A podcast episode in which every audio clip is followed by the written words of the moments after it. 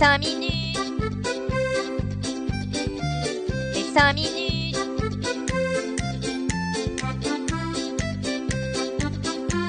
Les 5 minutes du coin. Bonjour à tous et bienvenue pour ce nouvel épisode des 5 minutes du coin.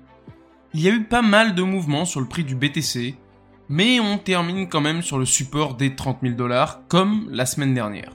Ce qui reste un prix très sympa vu par quoi on est passé depuis plus d'un an. Le and Grid Index quant à lui est malgré tout dans le grid avec un score de 55. Cette semaine, il s'en est passé des trucs, en bien comme en mal. On va commencer par le moins bon, avec des histoires de hack. Parce qu'une semaine dans la crypto sans hack, eh ben c'est pas vraiment une semaine dans la crypto. Le premier, c'est celui du protocole Polynetwork, un protocole permettant d'effectuer des transferts de fonds entre blockchains, comme d'habitude dans ce genre d'affaires. Ce qui a permis aux hackers de s'amasser un beau petit magot, c'est une faille. Une faille dans un smart contract plus précisément.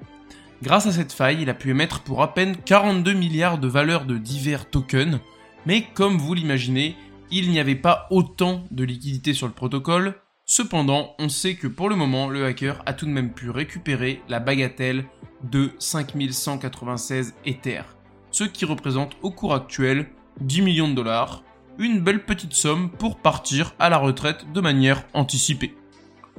La deuxième arnaque ne représente que 10% de cette somme, à peine 1 million de dollars, vraiment des petits joueurs. Mais oui, cette fois ce sont des joueurs et non pas une personne ayant agi seule c'est tout simplement le staff de Shibi Finance qui s'est volatilisé avec la caisse.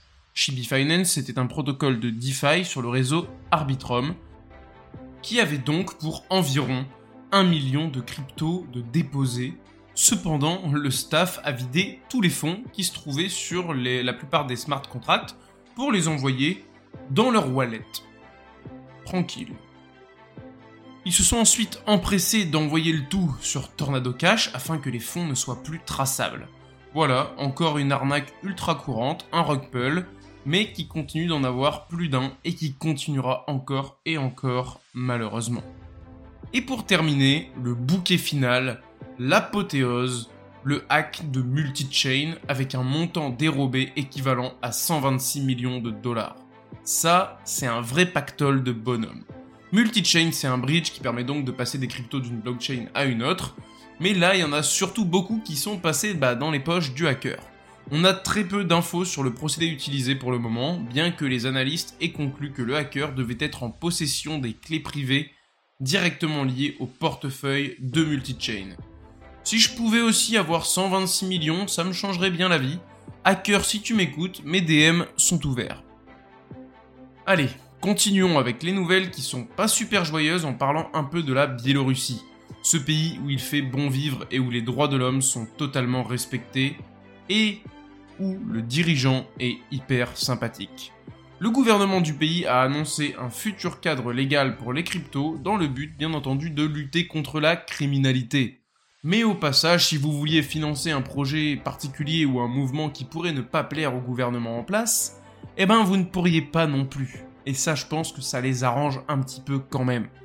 Pour mettre en place tout ça, le gouvernement biélorusse voudrait autoriser seulement une poignée d'exchanges dans le pays et appliquer une surveillance accrue au retrait de crypto de ces plateformes, afin de savoir qui possède de la crypto et qui pourrait potentiellement s'en servir de pair à pair.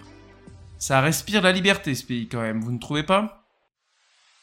Celui qui manque aussi un peu de liberté en ce moment, du moins qui s'en voit retiré, bah, c'est le tout-puissant CZ avec son exchange Binance, qui en ce moment se voit attaqué de toutes parts et ne sait plus où donner de la tête. Cette fois, c'est en Australie qu'ils se sont pris un bon petit coup de pression. En effet, le régulateur australien a décidé d'inspecter de plus près Binance. Ils enquêtent notamment sur les différences de classification entre les clients particuliers et les clients institutionnels. Cependant, Binance joue franc jeu et coopère avec l'Australian Securities and Investments Commission, ce qui est certain dans tout ça, c'est que Binance se montre malgré tout assez résilient avec une perte de part de marché ainsi que toutes les attaques qu'ils subissent. Maintenant qu'on a parlé de Binance, on va parler de son principal concurrent américain, Coinbase, dont l'action en bourse a vraiment repris du poil de la bête. Mais pourquoi une telle remontée?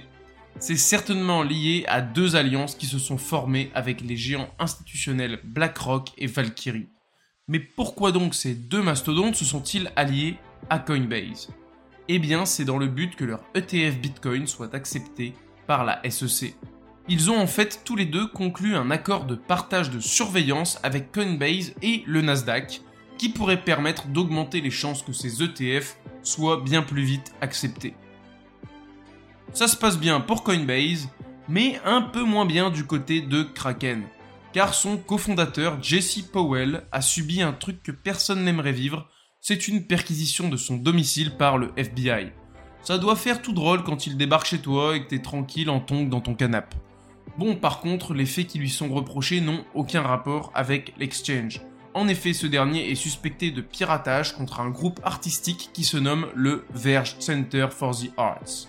Oui, j'ai dit Verge, mais c'est en anglais, ça compte pas. Le pire dans tout ça, c'est que cette organisation, bah, c'est Jesse Powell lui-même qui l'a fondée en, 2010, en 2007. Bon, au final, cette histoire n'a aucun rapport avec la crypto, mis à part qu'elle concerne le cofondateur de Kraken. Après, c'est comme en politique, s'il a trop de casseroles derrière lui, ça pourrait bien faire perdre confiance aux utilisateurs et nuire à l'image de Kraken. Pour clôturer les infos de la semaine, on a le géant du jeu vidéo Sega qui s'était intéressé au jeu blockchain, c'est-à-dire au play to earn. Eh bien, cet intérêt a été plutôt de courte durée, puisqu'ils ont revu leur position. C'est le co-chef d'exploitation de Sega, Shuji Utsumi, qui l'a annoncé à Bloomberg News. Il a qualifié le mode de fonctionnement des jeux play to earn d'ennuyeux. Et on ne peut pas lui en vouloir, car pour le moment, il n'y a pas encore de vrais jeux AAA dans les play to earn.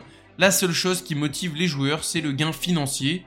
Et même si le jeu ne leur plaît plus, bah, ils sont presque obligés de continuer à jouer pour rentabiliser la somme qu'ils ont investie pour commencer à gagner quelque chose sur le jeu. Malgré ce rejet des play to earn, Sega conserve un intérêt pour les NFT qu'ils devraient intégrer dans certaines de leurs licences. Merci d'avoir suivi ces 5 minutes du coin. Bonne journée à tous. N'hésitez pas à me suivre ici et sur Twitter. Et surtout, hold on for dear life.